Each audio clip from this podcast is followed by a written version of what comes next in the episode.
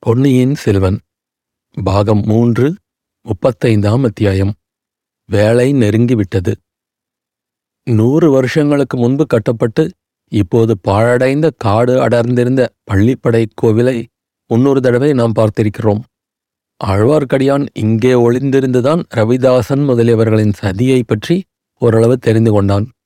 அதே இடத்துக்கு இப்போது வந்தியத்தேவனும் மற்றவர்களும் வந்து சேர்ந்தார்கள். பாழடைந்த பள்ளிப்படையின் ஒரு பக்கத்துச் சுவர் ஓரமாக வந்தியத்தேவனையும் அவன் குதிரையையும் அழைத்து வந்தார்கள். அப்பனே சற்று நீ இங்கேயே இரு. உன்னை கூப்பிட வேண்டிய சமயத்தில் கூப்பிடுகிறோம். தப்பித்துச் செல்லலாம் என்று கனவு காணாதே. பழக்கப்பட்டவர்களைத் தவிர வேறு யாரும் இக்காட்டுக்குள் வரவும் முடியாது வெளியேறவும் முடியாது. அப்படி வெளியேற முயன்றால் நிச்சயம் உயிரை இழப்பாய் என்றான் ரவிதாசன். அப்படி நான் வழி கண்டுபிடித்து போக பார்த்தால் நீ மந்திரம் போட்டு கொன்று விடுவாய் இல்லையா மந்திரவாதி? என்று கூறி வந்தியத்தேவன் நகைத்தான். சிரி சிரி நன்றாய் சிரி என்று சொல்லி ரவிதாசனும் சிரித்தான். அச்சமயம் பார்த்து எங்கேயோ தூரத்தில் நரி ஒன்று ஊழையிடத் தொடங்கியது. அதைக் கேட்டு பக்கத்தில் எங்கேயோ கோட்டான் ஒன்று முனகியது. வந்தியத்தேவனுடைய உடல் திளிர்த்தது. குளிரினால் அல்ல அடர்ந்து அந்த காட்டின் மத்தியில் வாடை காற்று பிரவேசிக்கவும் பயந்ததாக காணப்பட்டது. ஏன் அங்கே மழை கூட அவ்வளவாக பெய்ததாக தெரியவில்லை. தரையில் சில இடங்களில் மட்டும் மழை துளிகள் சொட்டி ஈரமாயிருந்தது காற்று இல்லாதபடியால் இறுக்கமாக இருந்தது. அங்கே வந்து சேர்வதற்குள் வந்தியத்தேவனுடைய அரை துணி உலர்ந்து போயிருந்தது. சுற்றி கட்டியிருந்த துணிச்சுருள் மட்டும் ஈரமாயிருந்தது அதை எடுத்து விரித்து பக்கத்தில் கிடந்த பாறாங்கல்லின் மீது உலர்த்தினான். அதே கல்லின் ஒரு மூலையில் வந்தியத்தேவன் உட்கார்ந்து பள்ளிப்படை சுவரின் மீது சாய்ந்து கொண்டான். அவனுக்கு காவலாக அருகில் ஒருவன் மட்டும் இருந்தான். சற்று தூரத்தில் காட்டின் மத்தியில் ஏற்பட்டிருந்த இடைவெளியில் அவனுடன் மற்றவர்கள் வட்ட வடிவமாக உட்கார்ந்தார்கள். பள்ளிப்படைக்கு உள்ளே இருந்து ஒருவன் பழைய சிம்மாசனம் ஒன்றை எடுத்துக்கொண்டு வந்து போட்டான். அதில் சக்கரவர்த்தி என்று அழைக்கப்பட்ட சிறுவனை உட்காரச் செய்தார்கள். தீவர்த்திகளில் இரண்டை மட்டும் வைத்துக்கொண்டு மற்றவற்றை அணைத்து விட்டார்கள். அவ்விதம் தீவர்த்திகளை அணைத்தபோது எழுந்த புகை நாலாபுறமும் சூழ்ந்தது. ராணி இன்னும் வரவில்லையே என்றான் ஒருவன். சமயம் பார்த்துத்தானே வரவேண்டும். இரண்டாவது ஜாமத்திலேதான் நானும் வரச் சொல்லியிருக்கிறேன். அதுவரையில் வழுதி குலத்து புகழ் மாலையை யாராவது பாடுங்கள் என்றான் சோமன் சாம்பவன். இடுமன்காரி உடுக்கு ஒன்றை எடுத்து லேசாக அதை தட்டினான். தேவராளன் ஏதோ ஒரு பாட்டு பாடத் தொடங்கினான். வந்தியத்தேவன் தான் உட்கார்ந்திருந்த இடத்திலிருந்து இதையெல்லாம் பார்த்து கொண்டிருந்தான். கேட்டுக்கொண்டும் இருந்தான். வழுதி குலம் என்பது பாண்டிய குலம் என்று அவன் அறிந்திருக்கிறான். பாடல் ஏதோ ஒரு சோக பிரலாபமாக அவன் காதில் துணித்தது உடுக்கின் நாதமும் சோகப் பாடலின் இசையும் அவன் உள்ளத்தில் ஒரு நெகிழ்ச்சியை உண்டாக்கின. பாடலில் சிற்சில வார்த்தைகள் அவன் காதில் விழுந்தன. அவற்றிலிருந்து அந்த இடத்தில் நூறு வருஷங்களுக்கு முன்னால் நடந்த மாபெரும் போரை பற்றிய வரலாறு அவன் நினைவுக்கு வந்தது. ஆம் அங்கேதான் வரகோண பாண்டியனுக்கும் அபராஜித பல்லவனுக்கும் மூன்று நாட்கள் கொடிய யுத்தம் நடந்தது. பல்லவனுக்கு துணையாக கங்க மன்னன் பிரதிவீபதி வந்தான். அப்போரில் மாண்ட லட்சக்கணக்கான வீரர்களைப் போல் அம்மகாவீரனும் இறந்து விழுந்தான். அவனுடைய ஞாபகமாக கட்டிய பள்ளிப்படை கோவில்தான் இப்போது சதிகாரர்கள் கூடும் இடமாக அமைந்திருக்கிறது. கங்க மன்னன் இறந்ததும் பல்லவர் படைகள் சிதறி ஓடத் தொடங்கின. பாண்டிய சைன்யத்தின் வெற்றி நிச்சயம் என்று தோன்றியது. இச்சமயத்தில் சோழர் படைகள் பல்லவர்களின் உதவிக்கு வந்தன. அப்படைக்கு தலைமை வகித்து திருமேனியில் தொன்னூற்றாறு புண் சுமந்த விஜயாலய சோழன் வந்தான். இரண்டு கால்களையும் உன்னமே இழந்திருந்த அந்த வீரப்பெருங்கிழவனை நாலு பேர் தூக்கி கொண்டு வந்தார்கள். இரண்டு கைகளிலும் இரண்டு நெடிய வாள்களை ஏந்தி கொண்டு அவன் பாண்டியர் சைன்யத்தில் புகுந்தான். இரண்டு வாள்களையும் சக்கராகரமாகச் சுழற்றி கொண்டே போனான். அவன் சென்ற இடங்களிலெல்லாம் இருபுறமும் பாண்டிய வீரர்களின் உயிரற்ற உடல்கள் அலைமலையாக குமிந்தன. சிதறி ஓடிய பல்லவ சேனா வீரர்கள் திரும்பி வரத் தொடங்கினார்கள். ஜன ஜன ஜன ஜனார் பதினாயிரம் வாள்கள் மாலை சூரியனின் மஞ்சள் வெயிலில் மின்னிக் கொண்டு வந்தன. டன டன டன டனார் பதினாயிரம் வேல்கள் இன்னொரு பக்கமிருந்து ஒளி வீசி பாய்ந்து வந்தன. வாள்களும் வேல்களும் மோதின. ஆயிரம் பதினாயிரம் தலைகள் நாலாபுறமும் உருண்டன. ஆயிரம் பதினாயிரம் உயிரற்ற உடல்கள் விழுந்தன. பீ குதிரைகள் கனைத்து கொண்டே செத்து விழுந்தன. ப்ளீ ப்ளீ ப்ளீ யானைகள் பிளிறிக் கொண்டு மாண்டு விழுந்தன. இரத்த வெள்ளத்தில் செத்த மனிதர்கள் மிருகங்கள் உடல்கள் மிதந்தன. இருபதினாயிரம் கொட்டை பருந்துகள் வட்டமிட்டு பறந்து வானத்தை மூடி மறைத்தன. முப்பதினாயிரம் நரிகள் ஊழையிட்டு கொண்டு ஓடி வந்து போர்க்களத்தைச் சூழ்ந்து கொண்டன. ஐயோ என்ற ஐம்பதினாயிரம் ஓலக்குரல்கள் ஒன்றாய்ச் சேர்ந்து எழுந்தன. விடாதே பிடி துரத்து வெட்டு குத்து. இவ்விதம் நூறு ஆயிரம் குரல்கள் முழங்கின. பதினாயிரம் ஜெயபேரிகைகள் தம் தம் தம் என்று சப்தித்தன. இருபதினாயிரம் வெற்றிச் சங்கங்கள் பூம் பூம் பூம் என்று ஒலித்தன. ஹா ஹா ஹா ஹா என்று அறுபதினாயிரம் பேய்கள் சிரித்தன.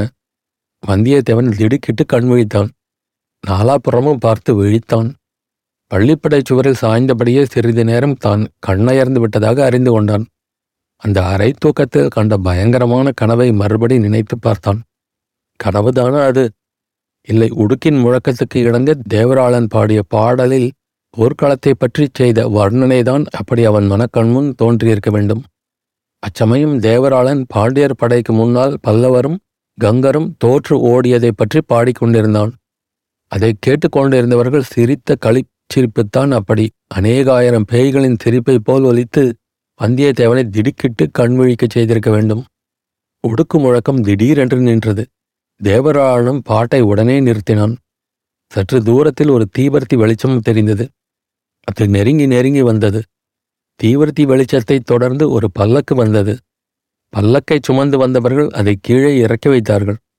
பல்லக்கின் திரைகள் விலகின. உள்ளே இருந்து ஒரு ஸ்திரீ வெளியில் வந்தாள். ஆம் அவள் பழுவூர் ராணி நந்தினிதான். ஆனால் முன் தடவைகளில் வந்தியத்தேவன் பார்த்தபோது அவள் சர்வாலங்கார பூஷிதையான மோகினியாக விளங்கினாள். இப்போது தலைவிரி கோலமான உக்ர துர்கா தேவியாக காட்சி தந்தாள். அவளை இந்த தோற்றத்தில் பார்த்த வந்தியத்தேவனுடைய உள்ளத்தில் ஒரு திகில் தோன்றியது. அவன் உடம்பில் ஒரு நடுக்கம் ஏற்பட்டது. நந்தினி பல்லக்கிலிருந்து இறங்கியதும் சிம்மாசனத்தில் வீற்றிருந்த சிறுவனை பார்த்தாள். அவனையே பார்த்தவண்ணம் நடந்து வந்தாள். சிறுவனும் அவளையே பார்த்து கொண்டிருந்தான். மற்ற அனைவரும் அவர்கள் இருவரையும் பார்த்து கொண்டிருந்தார்கள். சிறுவனை பாழும் மண்டபத்துக்கு தேடி ஓடி வந்த ஸ்திரீ அவனால் அம்மா என்று அழைக்கப்பட்டவள். சிம்மாசனத்துக்கு பின்னால் நின்று கொண்டிருந்தாள். நந்தினி சிறுவன் அருகில் வந்ததும் தன் இரு கரங்களையும் நீட்டினாள். சிறுவன் அவளையும் தனக்கு பின்னால் நின்ற ஸ்திரீயையும் மாறி மாறி பார்த்தான். நீதானே என் அம்மா? அவள் இல்லையே? என்று கேட்டான். ஆம் கண்மணி. இவள் ஏன் என்னுடைய அம்மா என்று சொல்லிக் கொள்கிறாள்? அவள் உன்னை வளர்த்த தாய். நீ ஏன் என்னை வளர்க்கவில்லை? ஏன் உன்னுடன் என்னை வைத்துக் கொள்ளவில்லை? இவள் எதற்காக என்னை எங்கேயோ மலை குகையில் வைத்துக் கொண்டிருக்கிறாள்? கண்மணி உன் தந்தையின் விருப்பத்தை நிறைவேற்றுவதற்காகத்தான் உன் தந்தையை கொன்றவர்களை பழிக்க பழி வாங்குவதற்காகத்தான். ஆமாம் அது எனக்கு தெரியும் என்று சிறுவன் எழுந்து நந்தினியை அணுகினான். நந்தினி அவனை தன் இரு கரங்களாலும் அணைத்துக் கொண்டாள். உச்சி முகந்தாள். சிறுவனும் அவளை கெட்டியாக பிடித்து கட்டிக்கொண்டான் மறுபடியும் அவள் தன்னை விட்டு போகாமல் இருக்கும் பொருட்டு அவன் அப்படி பிடித்து கொண்டான் போலும். ஆயினும் இந்த காட்சி நீடித்திருக்கவில்லை. அவனுடைய பிஞ்சுக்கரங்களை நந்தினி பலவந்தமாக எடுத்து தன்னை விடுவித்துக் கொண்டாள். சிறுவனை சிம்மாசனத்தில் உட்கார வைத்தாள். மீண்டும் பல்லக்கின் அருகில் சென்றாள். அதனுள்ளிருந்து நாம் முன் பார்த்திருக்கும் வாளை எடுத்துக்கொண்டாள் பல்லக்கு தூக்கி வந்தவர்களை பார்த்து ஏதோ சமிச்சை செய்தாள். அவர்கள் பல்லக்கை தூக்கிக் கொண்டு சற்று தூரத்தில் போய் மறைவாக உட்கார்ந்து கொண்டார்கள். நந்தினி மீண்டும் சிம்மாசனத்தின் அருகில் வந்தாள். கத்தியை அச்சிம்மாசனத்தின் மீது குறுக்காக வைத்தாள். சிறுவன் அதை அடங்கா ஆர்வத்துடன் பார்த்து கொண்டே நான் இதை கையில் எடுக்கலாமா? என்று கேட்டான். சற்று பொறு என் கண்மணி என்றாள் நந்தினி.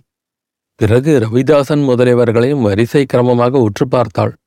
சபதம் எடுத்துக்கொண்டவர்களைத் தவிர இங்கு வேறு யாரும் இல்லையே என்று கேட்டாள். இல்லை தேவி என்றான் சோமன் சாம்பவன். ரவிதாசனை பார்த்து நந்தினி சேனாதிபதி என்று ஆரம்பித்தாள்.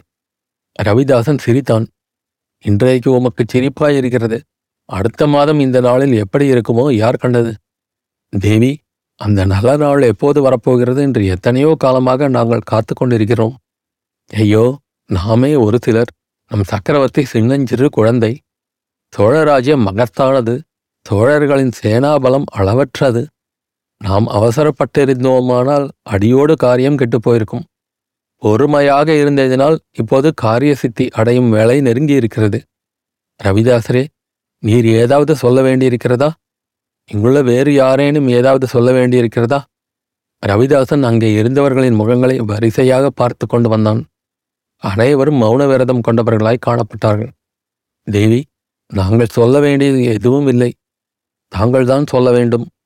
சபதம் நிறைவேறும் வேலை நெருங்கிவிட்டது என்றீர்கள். எங்கே எப்படி யார் மூலமாக நிறைவேறப் போகிறது என்று சொல்லி அருள வேண்டும் என்றான்.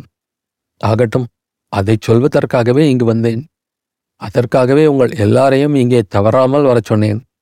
நம்முடைய சக்கரவர்த்தியையும் அழைத்து வரச் செய்தேன் என்றாள் நந்தினி. சிம்மாசனத்தில் வீற்றிருந்த சிறுவன் உள்பட அனைவரும் நந்தினியின் முகத்தையே உற்று நோக்கிக் கொண்டிருந்தார்கள். அவள் மேலும் கூறினாள் உங்களில் சிலர் அவசரப்பட்டீர்கள். நாம் எடுத்துக்கொண்ட சபதத்தை மறந்துவிட்டேனோ என்றும் சிலர் சந்தேகப்பட்டீர்கள். அந்த சந்தேகம் அடாதது. மறவாமல் நினைவு வைத்துக்கொள்ள உங்கள் எல்லோரை காட்டிலும் எனக்குத்தான் காரணம் அதிகம் உண்டு. இல்லை நான் மறக்கவில்லை. சென்ற மூன்று ஆண்டுகளாக அல்லும் பகலும் அனபராதமும் நான் வேறு எதை பற்றியும் சிந்தித்ததில்லை. நாம் எடுத்துக்கொண்ட சபதத்தின்படி பழி வாங்குவதற்கு சமய சந்தர்ப்பங்களையும் தந்திர உபாயங்களையும் தவிர வேறு எதையும் பற்றி நான் எண்ணியதில்லை. எங்கே சென்றாலும் என்ன காரியம் செய்தாலும் யாரிடம் பேசினாலும் நமது நோக்கம் நிறைவேறுவதற்கு அதனால் உபயோகம் உண்டா என்பதைத் தவிர வேறு நினைவு எனக்கு இல்லை. சமய சந்தர்ப்பங்கள் இப்போது கூடியிருக்கின்றன. சோழ நாட்டு சிற்றரசர்களும் பெருந்தர அதிகாரிகளும் இரு பிரிவாக பிரிந்திருக்கிறார்கள். பழுவேட்டரையர் சம்புவரையர் முதலானோர் மதுராந்தகனுக்கு பட்டம் கட்ட முடிவு செய்து விட்டார்கள். கொடும்பாளூர் பூதி விக்ரமகேசரியும் திருக்கோவலூர் மலையமானும் அதற்கு விரோதமாய் இருக்கிறார்கள் பூதி விக்ரமகேசரி தென் திசை சைன்யத்துடன் தஞ்சை நோக்கி வருவதாக கேள்விப்படுகிறேன். திருக்கோவலூர் மலையமான் படை திரட்டி வருவதாகவும் அறிகிறேன். இரு தரப்பாருக்கும் எந்த நிமிஷமும் யுத்தம் மூழலாம். தேவி அப்படி யுத்தம் மூழாதிருப்பதற்கு தாங்கள் பெருமுயற்சி செய்து வருவதாக கேள்வியுறுகிறோம். கடம்பூர் சம்புவரையன் மாளிகையில் சமரச பேச்சு நடக்கப் போவதாக அறிகிறோம். ஆமாம் அந்த ஏற்பாடு செய்திருப்பது நானேதான். ஆனால் என்ன காரணத்திற்காகவென்று உங்களால் ஊகிக்க முடியவில்லையா? முடியவில்லை ராணி. ஒரு பெண் உள்ளத்தின் ஆழத்தை கண்டுபிடிக்க சர்வேஸ்வரனால் கூட முடியாது என்று பெரியவர்கள் சொல்லியிருக்கிறார்கள். எங்களால் எப்படி முடியும்? அது உங்களால் முடியாத காரியம்தான். நான் சொல்கிறேன் தெரிந்து கொள்ளுங்கள். நம்முடைய சபதம் நிறைவேறுவதற்கு முன்னால் சோழ ராஜ்யத்தில் இந்த உள்நாட்டுச் சண்டை மூண்டால் அதன் விளைவு என்ன ஆகும் என்று சொல்ல முடியாது. சுந்தர சோழன் இன்னும் உயிரோடு இருக்கிறான். அன்பில் பிரம்மராயன் ஒருவனும் இருக்கிறான். இவர்கள் தலையிட்டு இரு கட்சிக்காரர்களையும் அடக்கிவிடுவார்கள். அல்லது ஒரு கட்சி தோற்று இன்னொரு கட்சி வலுத்துவிட்டாலும் நமது நோக்கம் நிறைவேறுவது அசாத்தியமாகிவிடும். அதற்காகவே இந்த சமாதான பேச்சை இப்போது தொடங்கியிருக்கிறேன்.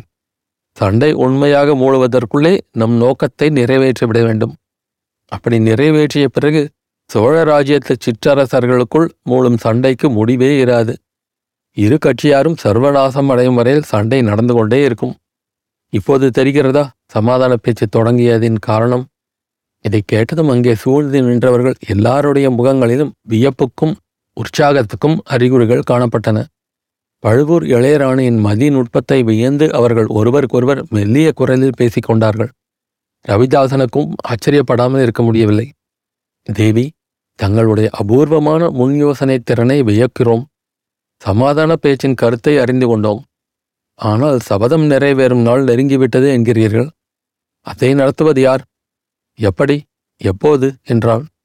அதற்கும் சேர்த்துத்தான் இந்த யுக்தி செய்திருக்கிறேன். சமாதான பேச்சு என்ற வியாஜத்தின் பேரில் நமது முதற் பகைவனை கடம்பூர் சம்புவரையர் மாளிகைக்கு வரும்படி அழைப்பு அனுப்பியிருக்கிறது. அவன் அங்கே கட்டாயம் வந்து சேர்வான். நம்முடைய சபதத்தை அங்கேதான் நிறைவேற்றியாக வேண்டும்.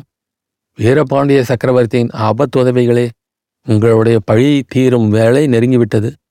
இன்றைக்கு சனிக்கிழமை அல்லவா? அடுத்த சனிக்கிழமைக்குள் நம்முடைய சபதம் நிறைவேறிவிடும். அங்கே இருந்த இருபது பேரும் ஏக காலத்தில் ஆகாகாரம் செய்தார்கள். சிலர் துள்ளி குதித்தார்கள். உடுக்கு வைத்திருந்தவன் உற்சாக மிகுதியினால் அதை இரண்டு தடவை தட்டினான். மரக்கிளைகளில் தூங்கிக் கொண்டிருந்த ஆந்தைகள் விழித்து உருமி கொண்டு வேறு கிளைகளுக்கு தாவின வௌவால்கள் சட சடவென்று சிறகுகளை அடித்துக்கொண்டு ஓடின. வந்தியத்தேவனுடைய குதிரை உடம்பை சிலிர்த்து கொண்டது. வந்தியத்தேவனும் நிமிர்ந்து பார்த்தான். நந்தினி தன்னை சுற்றி இருந்தவர்களிடம் ஏதோ பரபரப்பு தரும் விஷயத்தை சொல்லிக் கொண்டிருந்தாள் என்பது மட்டும்தான் தெரிந்தது. அவளுடைய பேச்சு ஒன்றும் அவன் காதில் விழவில்லை. ரவிதாசன் மற்றவர்களுடைய உற்சாகத்தை கையமர்த்தி அடக்கினான். தேவி தங்களுடைய கடைசி வார்த்தை எங்களுக்கு அளவில்லாத குதூகலத்தை அளித்திருக்கிறது. நமது முதல் பகைவனை கொன்று பழி முடிக்கும் காலம் இவ்வளவு அண்மையில் வந்திருப்பதை எண்ணி கழிக்கிறோம் ஆனால் பழி முடிக்கும் பாக்கியம் யாருக்கு? என்று கேட்டான். அதற்கு நமக்குள் போட்டி ஏற்படுவது இயற்கைதான். அதை யாருக்கும் மனத்தாங்கள் இல்லாத முறையில் முடிவு செய்வதற்காகவே வீரபாண்டியரின் திருக்குமார சக்கரவர்த்தியை இங்கு அழைத்து வரச் செய்தேன். வீரபாண்டியரின் கத்தியும் இதோ இருக்கிறது. இந்த சின்னஞ்சிறு குழந்தை தந்தையின் கத்தியை தொட்டு நம்மில் எவர் கையில் கொடுக்கிறதோ அவர் பழி முடிக்க வேண்டும். மற்றவர்கள் அக்கம் பக்கத்தில் உதவிக்கு சித்தமாக நிற்க வேண்டும். ஏற்றுக்கொண்டவர் தவறிவிட்டால் மற்றவர்கள் முன் வந்து முடிக்க வேண்டும். கடம்பூர் மாளிகைக்குள்ளேயே நான் இருப்பேன். இடுமன்காரி கோட்டை காவலர்களில் ஒருவனாக இருப்பான். பழி முடிக்கும் பொறுப்பு ஏற்றுக்கொண்டவர் மாளிகைக்குள் பிரவேசிப்பதற்கு நாங்கள் உதவி செய்வோம். இந்த ஏற்பாடுகளுக்கெல்லாம் சம்மதம்தானே? ஆபத்துதவிகள் ஒருவரை ஒருவர் ஆர்வத்துடன் பார்த்து கொண்டார்கள். எல்லாருக்கும் அந்த ஏற்பாடு சம்மதமாகவே தோன்றியது. ரவிதாசன் கூறினான் தாங்கள் சொன்னது சரியான ஏற்பாடுதான். அதற்கு நாங்கள் எல்லோரும் சம்மதிக்கிறோம். ஆனால் இன்னும் ஒரு விஷயம். பழி முடிக்கும் பொறுப்பு யாருக்கு கிடைக்கிறதோ அவர் சொல்கிறபடி மற்றவர்கள் கண்டிப்பாக கேட்கிறதென்று வைத்துக்கொள்ள வேண்டும். சக்கரவர்த்திக்கு பிராயம் வருகிற வரையில் பழி முடித்தவன் இட்டதே சட்டம் என்று மற்ற அனைவரும் நடந்து கொள்ள வேண்டும். இதை கேட்ட நந்தினியின் முகத்தில் புன்னகை அரும்பியது. என்னையும் உட்படுத்தித்தானே சொல்கிறீர்? என்று கேட்டாள். ஆம் தேவி விதிவிலக்கு செய்ய முடியாது என்றார் ரவிதாசன். சந்தோஷம். இப்போது ரவிதாசன் கூறியதும் உங்கள் எல்லோருக்கும் சம்மதம்தானே? என்று நந்தினி மற்றவர்களை நோக்கி வினவினாள். எல்லோரும் ஒருவரை ஒருவர் பார்த்தார்கள். மறுமொழி சொல்வதற்கு தயங்கினார்கள். சிலருக்கு அந்த ஏற்பாடு சம்மதமில்லை என்று தோன்றியது. தோமன் சாம்பவன் அது எப்படி நியாயமாகும்? நமக்கு எல்லா உதவியும் அளித்து வரும் தேவியை எப்படி பொது விதிக்கு உட்படுத்த முடியும்? என்று கேட்டான். என்னை பற்றி கவலை வேண்டாம். நான் உயிர் வாழ்ந்திருப்பதே வீரபாண்டிய சக்கரவர்த்தியின் கொடூர கொலைக்கு பழி வாங்குவதற்காகத்தான். அந்த பழியை முடித்துக் கொடுக்கிறவர் யாராயிருந்தாலும் அவருக்கு நான் என்றென்றும் அடிமையாக இருக்க சித்தம் என்றாள் நந்தினி. பின்னர் இந்த பேச்சுக்களையெல்லாம் புரிந்தும் புரியாமலும் கேட்டுக்கொண்டிருந்த சிறுவனை நந்தினி தேவி பார்த்து என் கண்மணி இந்த வீரவாள் உன் தந்தையினுடையது. இதை உன் பிஞ்சு கையினால் எடுத்து இங்கே உள்ளவர்களில் உனக்கு யாரே அதிகமாய் பிடித்திருக்கிறதோ அவர்களிடம் கொடு என்றாள். ரவிதாசன் சற்று அருகில் வந்து சக்கரவர்த்தி எங்களையெல்லாம் நன்றாய் பாருங்கள். எங்களில் யார் வீரன் என்றும் தைரியசாலி என்றும் தங்களுக்கு தோன்றுகிறதோ அவனிடம் இந்த பாண்டிய குலத்து வீரவாளை தொட்டுக் கொடுங்கள் என்றான். சிம்மாசனத்தில் வீற்றிருந்த சிசு சக்கரவர்த்தி சுற்றுமுற்றும் பார்த்தார்.